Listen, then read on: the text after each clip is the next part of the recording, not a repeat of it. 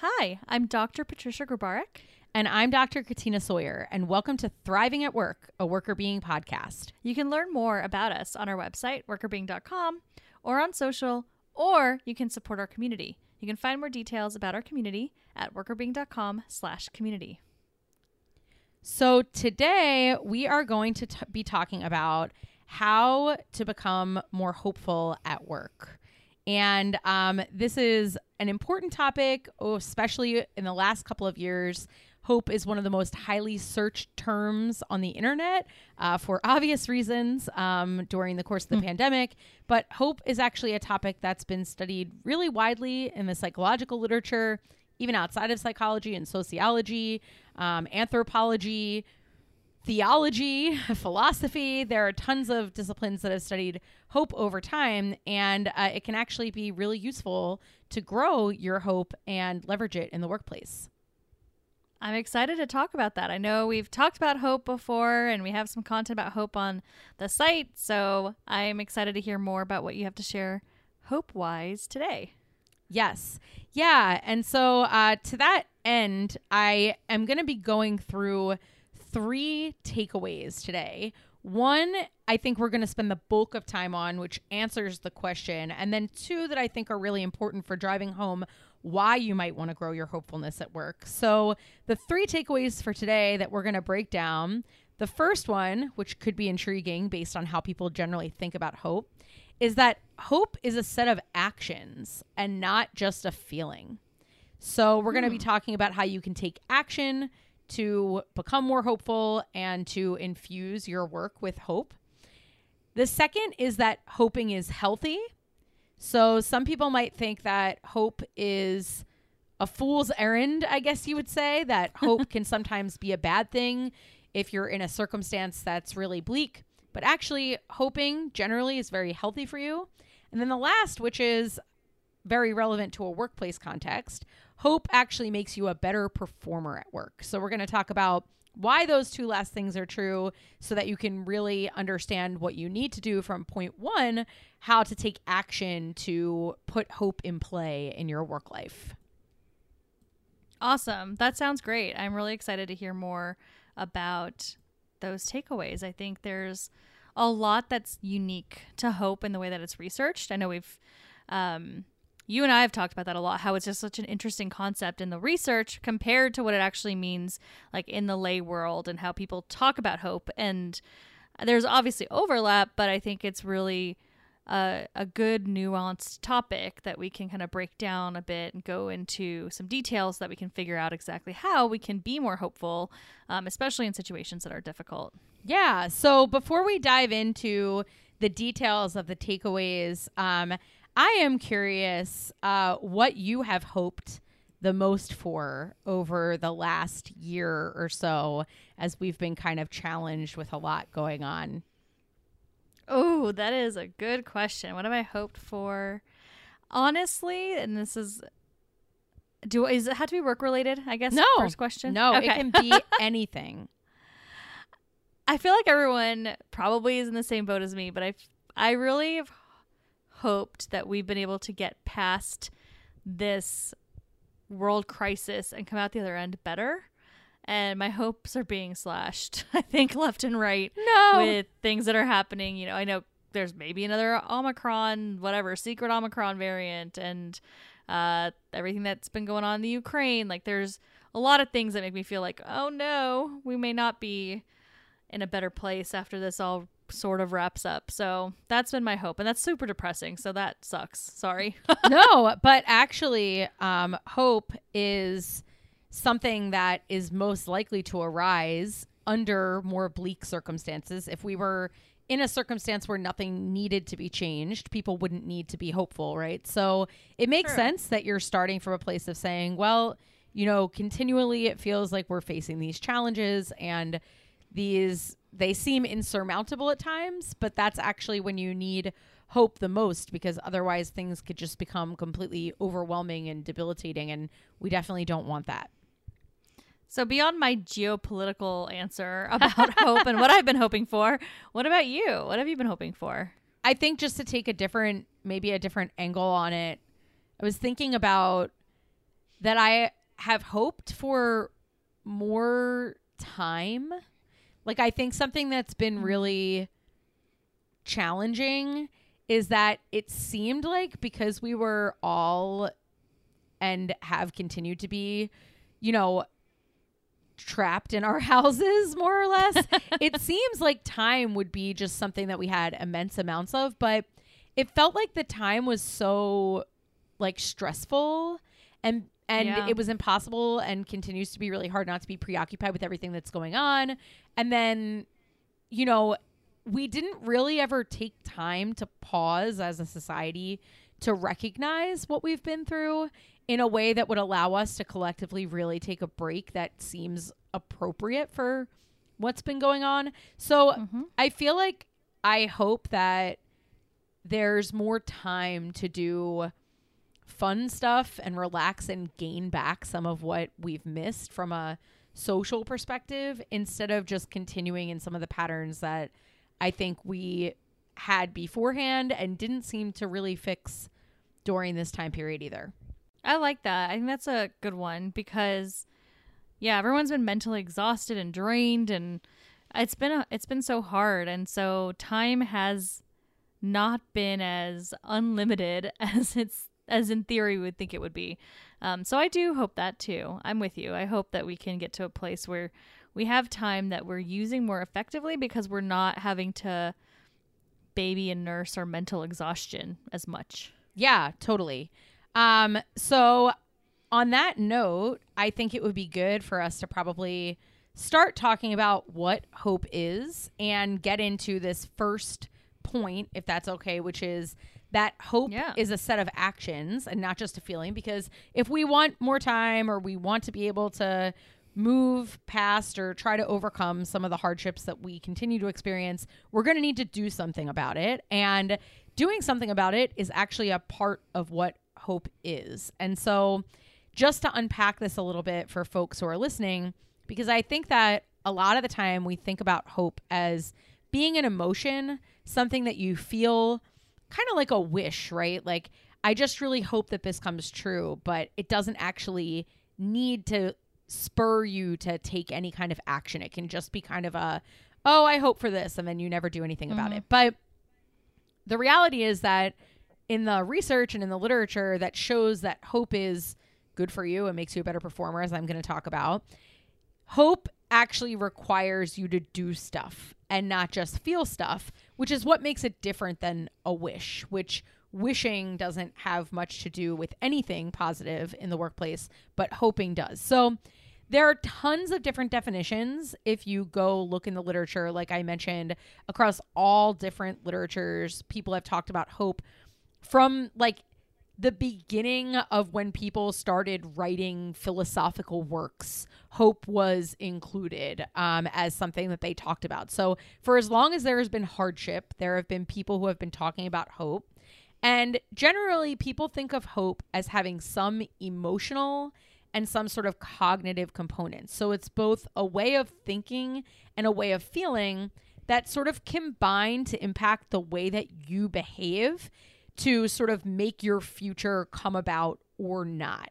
Um, so it's pretty complicated, I think, compared to what a lot of people think of when they think of hoping. But if you sort of step back and kind of conceptualize or think about all of the different forms that hoping takes, like when people like, if you think about people like joining hands and and closing their eyes and hoping for something. Like that's a social thing that makes people feel something but they're also sort of putting forth an energy towards okay and what can we do as a collective to make this happen? Or what can i do as an individual to make this happen? So when you think about it it does make sense because generally hope sort of serves as a motivator for people to do things or connect or share ideas or try to figure out ways to get out of a current situation. But I guess we just don't always take time to really think about it in depth what it is. Yeah, I'd like to break that down a little bit further just so that we uh, fully understand it. But it sounds like from what you just like defined right there is hope is there's an emotional piece, there's a cognitive piece. So you feel something with hope, you're also thinking about something with hope, right? Yeah. And so those two things combine basically make hope a motivational state. So when you Mm-hmm. feel something positive and you're thinking positive thoughts, you are more likely to want to do something or take action. And so hope is a motivational state. It's sort of like a pre-action state. Um that then sparks this hope process, which is I have this energy towards what I want to do. So because I'm feeling hopeful about the future and thinking hopeful thoughts about the future, it imbues me with this energy to sort of take action towards my goals. And then the second part, which is the part I don't think people often associate with hope, but is crucial, is actually forming pathways to meet your goals. So you have this motivation from these thoughts and feelings about, like, hey, things that I want to come true in the future are possible. And now I'm actually going to go set out to make plans to achieve those possibilities. And all of that is part of the process of hoping, both coming up with these pathways and trying to go down these pathways to get to your goals um, and maintaining that motivation to do so, even if you're facing some challenges, which is likely given you're in a circumstance that requires hope. Okay, so let me think of an example. So if I am I'm an employee and I want a promotion, and I'm really like it's you know a lot of people haven't been promoted lately, um, but I know that I've been doing really good work, so I'm hoping I'll get this promotion. So that's step step one is I'm having this hope, and so now I'm motivated to work towards the promotion and figure out what to do. So what I would do is all right, I want this promotion. Let me talk to my boss. Let me talk to my boss about what I'm gonna like, why I deserve this promotion. And so, and when I'm building these pathways, I'll be like, well, my f- one thing I can do is talk to my boss and make the business case. So I'll write a business case. If that doesn't work, here's like maybe my promotion is an external promotion. So here are some job types of jobs I'd want to start looking for in case I can't get this promotion here at my current employer. Um, and then maybe there's a third pathway that's uh, maybe I don't get the promotion this year, but I create a plan for what to do next year. Yeah. Would that be right? Yeah. So I appreciate what you're doing coming up with the multiple pathways because that's crucial. Um, almost always when you're hoping for something, it's something that's difficult or you would just do it, right? You wouldn't need hope. So you need to have plans A, B, C, and D in order for you to continue to feel motivated. Because if you feel like, oh, well, I asked my boss, my boss said no, and now I just lost all hope that I'll ever get promoted and I'm no longer motivated to try. That's a low hoping person. That person's not demonstrating hope because they're giving up when the first door is closed. But to be a high hoping person, you need to continue to have um, you know, the belief that your goals are possible and that it's just that you have to find the right way to get there. So it's not that your goal is impossible if a pathway doesn't work. It's that, oh, I haven't just tried the right pathways. So high hopers will keep generating more pathways like you just did to say, okay, well, if my boss says no, then maybe I can find a job somewhere else with the same title. And if that doesn't work, then maybe I can ask my boss for feedback about why they said no.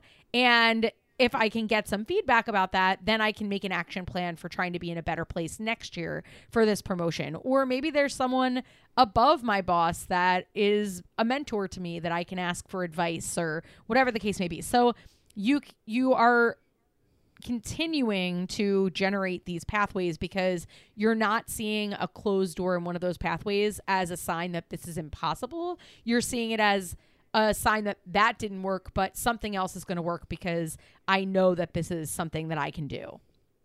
It makes me think of salespeople. So I work with a lot of people in sales, and I feel like they're they have to be high hopers in so many ways, right? Like otherwise they would just give up every time an opportunity falls through.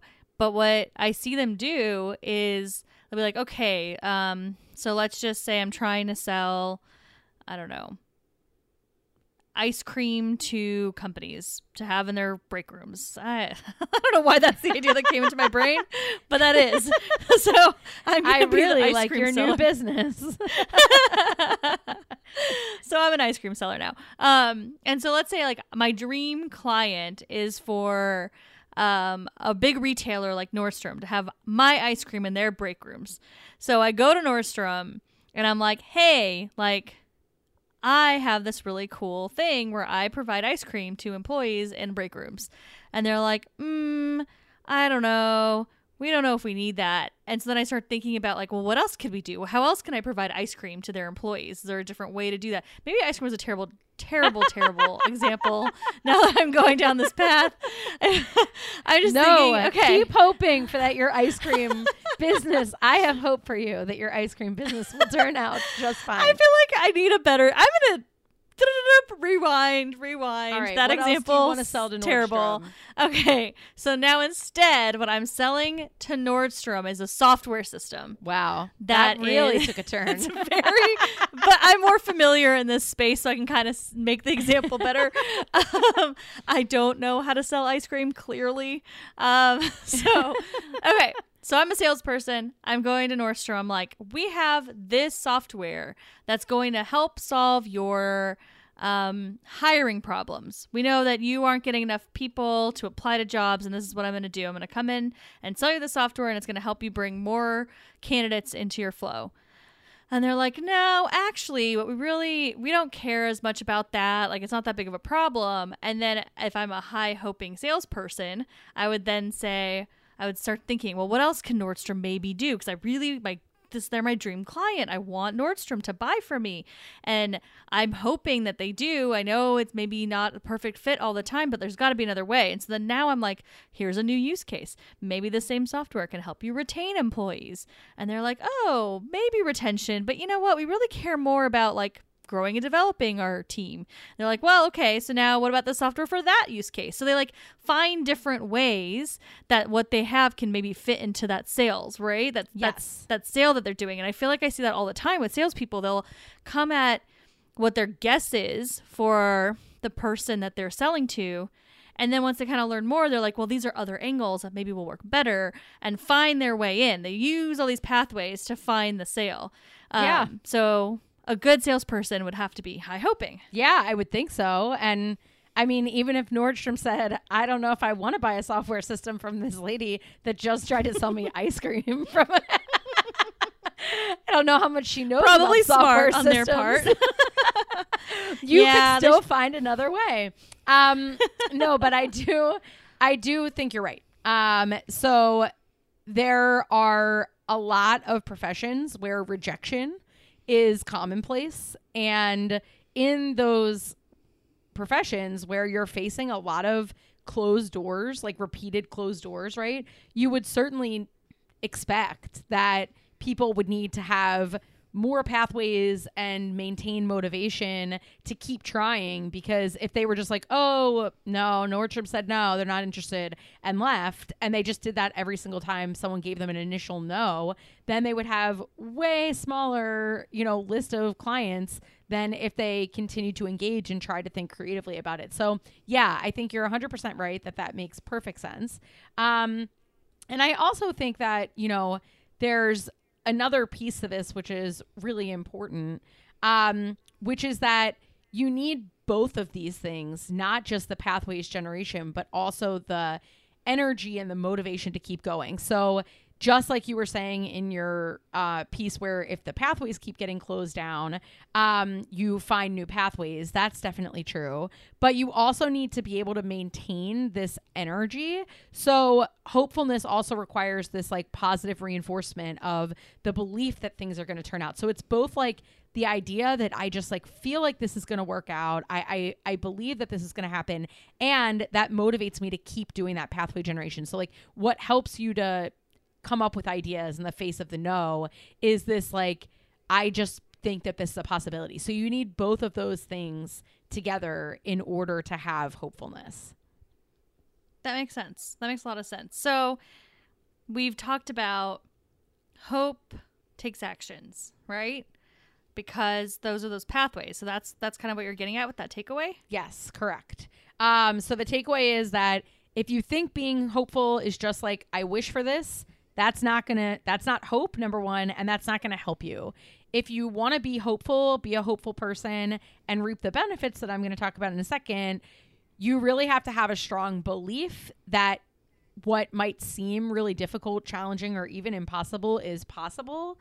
to give you the energy to plan for these pathways. And then you need to come up with a bunch of plans and contingency plans that you keep trying and uh, and tinkering with until you get to a place where it does come true that you get to your goal. And there are some things that are going to take a long time. I mean, people can be hopeful towards something for years, right?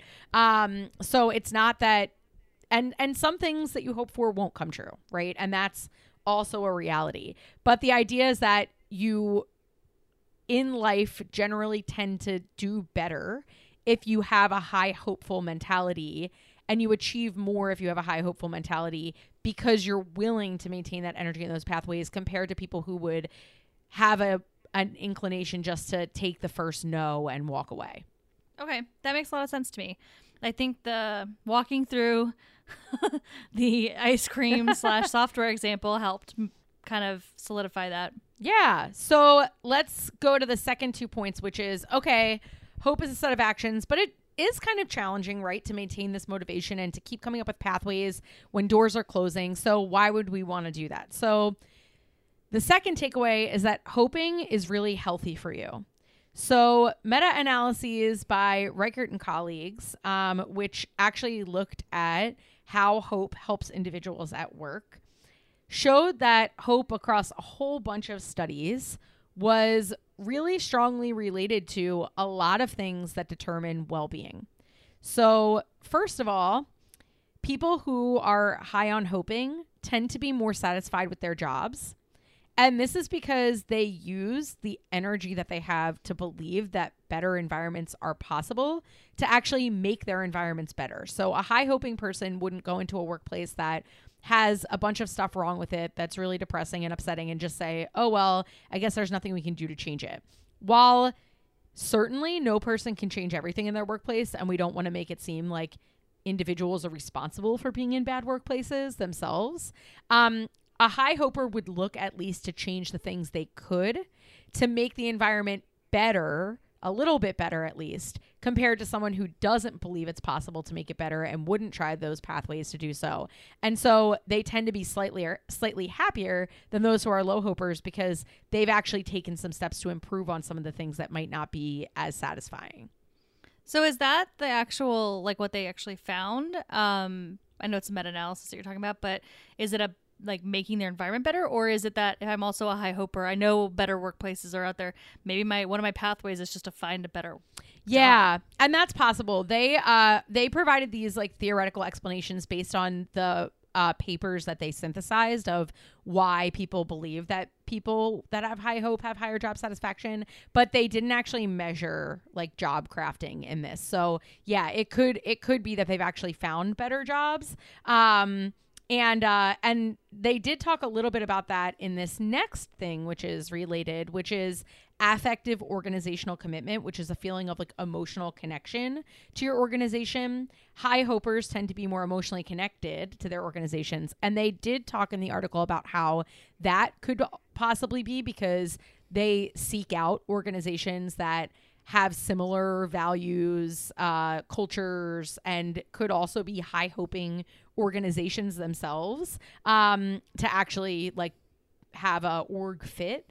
Um, but also because people who are higher and hoping hope has that positive emotional component to it, right? And so people who are higher on positive emotions tend to just feel happier. And so mm-hmm. they might just generally be happier with their workplaces. But they did talk a little bit there about seeking out organizations that are a particularly good fit for people like them might be something related.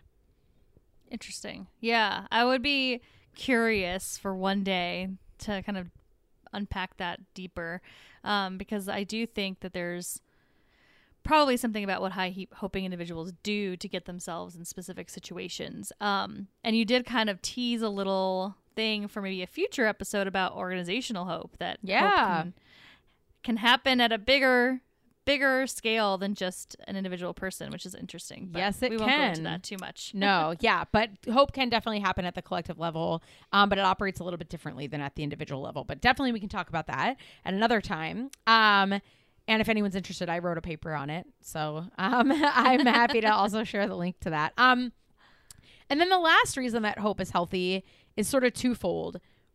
One it's because when people face barriers and stressors, they're more likely to maintain their health and even promote their health in the face of those stressors because they have more positive coping mechanisms in the face of challenges.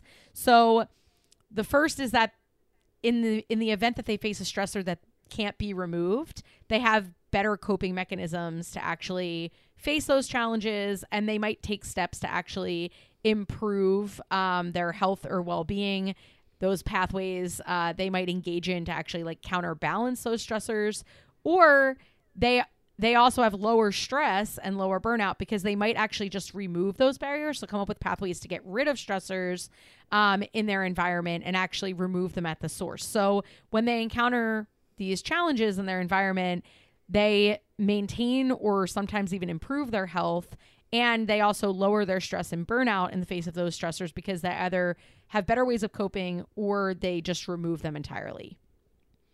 So, to kind of summarize all of that, if I'm a high hoper, I'm doing better because I'm happy on the job, I feel committed to my company, and I'm also like managing my own health when I'm dealing with stress.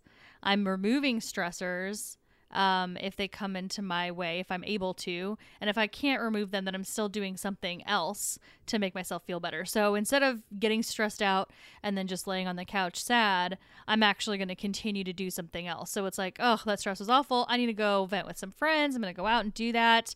Um, or that thing was stressful. How can I avoid that from happening again? And I figure out how to avoid it so then I can just let it go and move on. Yes. So high hopers generally tend to be motivated to solve their problems and come up with a lot of ways to solve them and stressors are no different. So when I encounter a stressor, I'm going to try to come up with pathways to resolve it, whether that's by engaging in activities that sort of counterbalance that like you said like go hang out with a friend or whether it's like let me just see if I can get rid of this stressor or decrease this stressor itself. So, yeah, overall um hopers take action to create environments that make them happier, find environments that make them happier, and to deal with stressors in a productive way. And so they tend to have better well being. So hoping is healthy. Um, and then the last piece, which is important and probably something your workplace would care about, maybe you care about too, is that hope makes you a better performer at work. So, as you might imagine, based on what we've been talking about, high hopers tend to find ways around challenges in the workplace too. So when they're faced with problems, not only do they find that motivating and they try to take steps to really um, tackle those challenges and come up with a lot of different ways that they might do that. They're very persistent in doing that. Um, but they also plan for contingencies. They anticipate barriers that might be in their way and how they might get around those. And so when they hit those hurdles or obstacles, they've already thought about the fact that they might, they're less depleted by them. They're more likely to put plans in place that will help them to go around them or remove them. Um, so overall, high hopers tend to be better planners. Um, they're better planners. They have more complex plans. They're more likely to execute on their plans, to be persistent in doing that. And that means they have better solutions to problems. Um, and this is true even over and above the amount of something that we call self efficacy, which I know you know what it is, but for uh, people listening out there, this is like your general sense that you can tackle problems at work or elsewhere, is your self efficacy. Even above the belief that you have the talents and skills to do something, hope actually helps you to be a better performer um, over the effects of just feeling like I know how to do my job and I feel like I can tackle this there's something extra that hope gives you. So if you're highly efficacious, you say, like, I have the talents and skills to do this. Hope gives you something extra to say. And not only that, but I'm going to keep trying to use my talents and skills to solve these problems. I'm going to anticipate ways to get around challenges. And I'm going to make sure that I get to my goal to the best of my ability because I think it's possible for me to do it. Yeah, so I think about self efficacy a little bit like confidence, right? So if I'm like super confident that I can do something, but then it goes wrong, that doesn't necessarily mean I'm going to keep doing it. That just means, well, I could have done it, but something happened and oh well, right? right? The hope is that extra layer that's like, well, I could have done it, so let's figure out how I'm going to do it. And I keep thinking of my wonderful Nordstrom seller So she did not give up when ice cream was denied. Correct. You're right. She continued, She right? built a software system. and therefore she performed really well because I'm sure she sold that software system for way more than the ice cream. Yes, very true. Very true. yeah, so I think I I think, you know, taking all of this together, what we can say is that if you want to be hopeful, you can't just say that you're hopeful or say that you have hope for things and reap the benefits of the possibilities that you hope for, right? Or be confident that those possibilities will actually come to life. If you want the things that you hope for to come true, you need to actually be hopeful, which means you have to take action, a set of actions to actually make your goals come true and continue to motivate yourself um, when you face challenges to believe that those possibilities are available to you. And if you do that, you'll be healthier, you'll perform better, and hopefully what you hope for will become a reality. I love it. Yeah, I'm just thinking like practically, if I'm someone that isn't super hopeful, the first thing to do is to sit down and think about something that you really want. What is that goal? What do you want to accomplish? What are you hoping for in the the lay sense of the term without actually putting an action to it, right? Like what are you wishing? There we go. Wishing would happen. Now turn that into hope by thinking about okay, so if I want this to actually happen, do I do I believe it's possible? First of all, no. If not, why not? Why do I not believe it's possible? Like spend that time and reflect on it, and then if you re- get to a point where you really believe it's possible, then it's time for you to start making your action plan. Start thinking about what are the ways you can accomplish that and build your hope and if just do it one thing at a time right? And eventually you'll you'll start to get better at it because it is something you can grow and develop. It's not just uh, something that some people are good at and other people aren't. You can do this. So pick one thing at a time build the practice of hoping if you will and then and then you can see that kind of continue to grow for you as a person Yeah. right? I think those are perfect takeaways. Um, reflecting on the possibilities, making plans, anticipating those barriers, contingency plans, and then keeping at it. Um, and I think, you know, summing it up, just kind of like you can't just wish for it, you have to work for it when it comes to hope. And so making sure that you're doing that and hopefully, no pun intended, uh, that will help you to get where you're going. Yeah, I love it. I love it. This is a great topic. I think it's really it's something that everyone can apply. It's not necessarily um, something that is specific to a group of people. Like obviously we talked you talked about how organizations do um, have the responsibility of making good jobs, blah blah blah. But as an individual person, you can build your own hope and get yourself on track to be a little bit healthier, a little bit happier um, in your surroundings, and you'll help yourself find surroundings that are better for you as well. So I think it's a really uh, fairly easy takeaway. Grab a notebook and start start working on it, and you can get yourself to be that high hopeful person. Yep, exactly. If you feel low hope right now, you can grow your hope. So, um, that's a very positive thing that you're not born hopeful. You can actually make yourself more hopeful today. I love it. Well, thanks everyone for listening. Um, again, you can find us on our website, workrbeeing.com, on social media, and also learn more about our community at workrbeeing.com slash community. Thanks for listening. Thriving at Work is hosted by us, Dr. Patricia Grabarek and Dr. Katina Sawyer, and produced by Allie Johnson.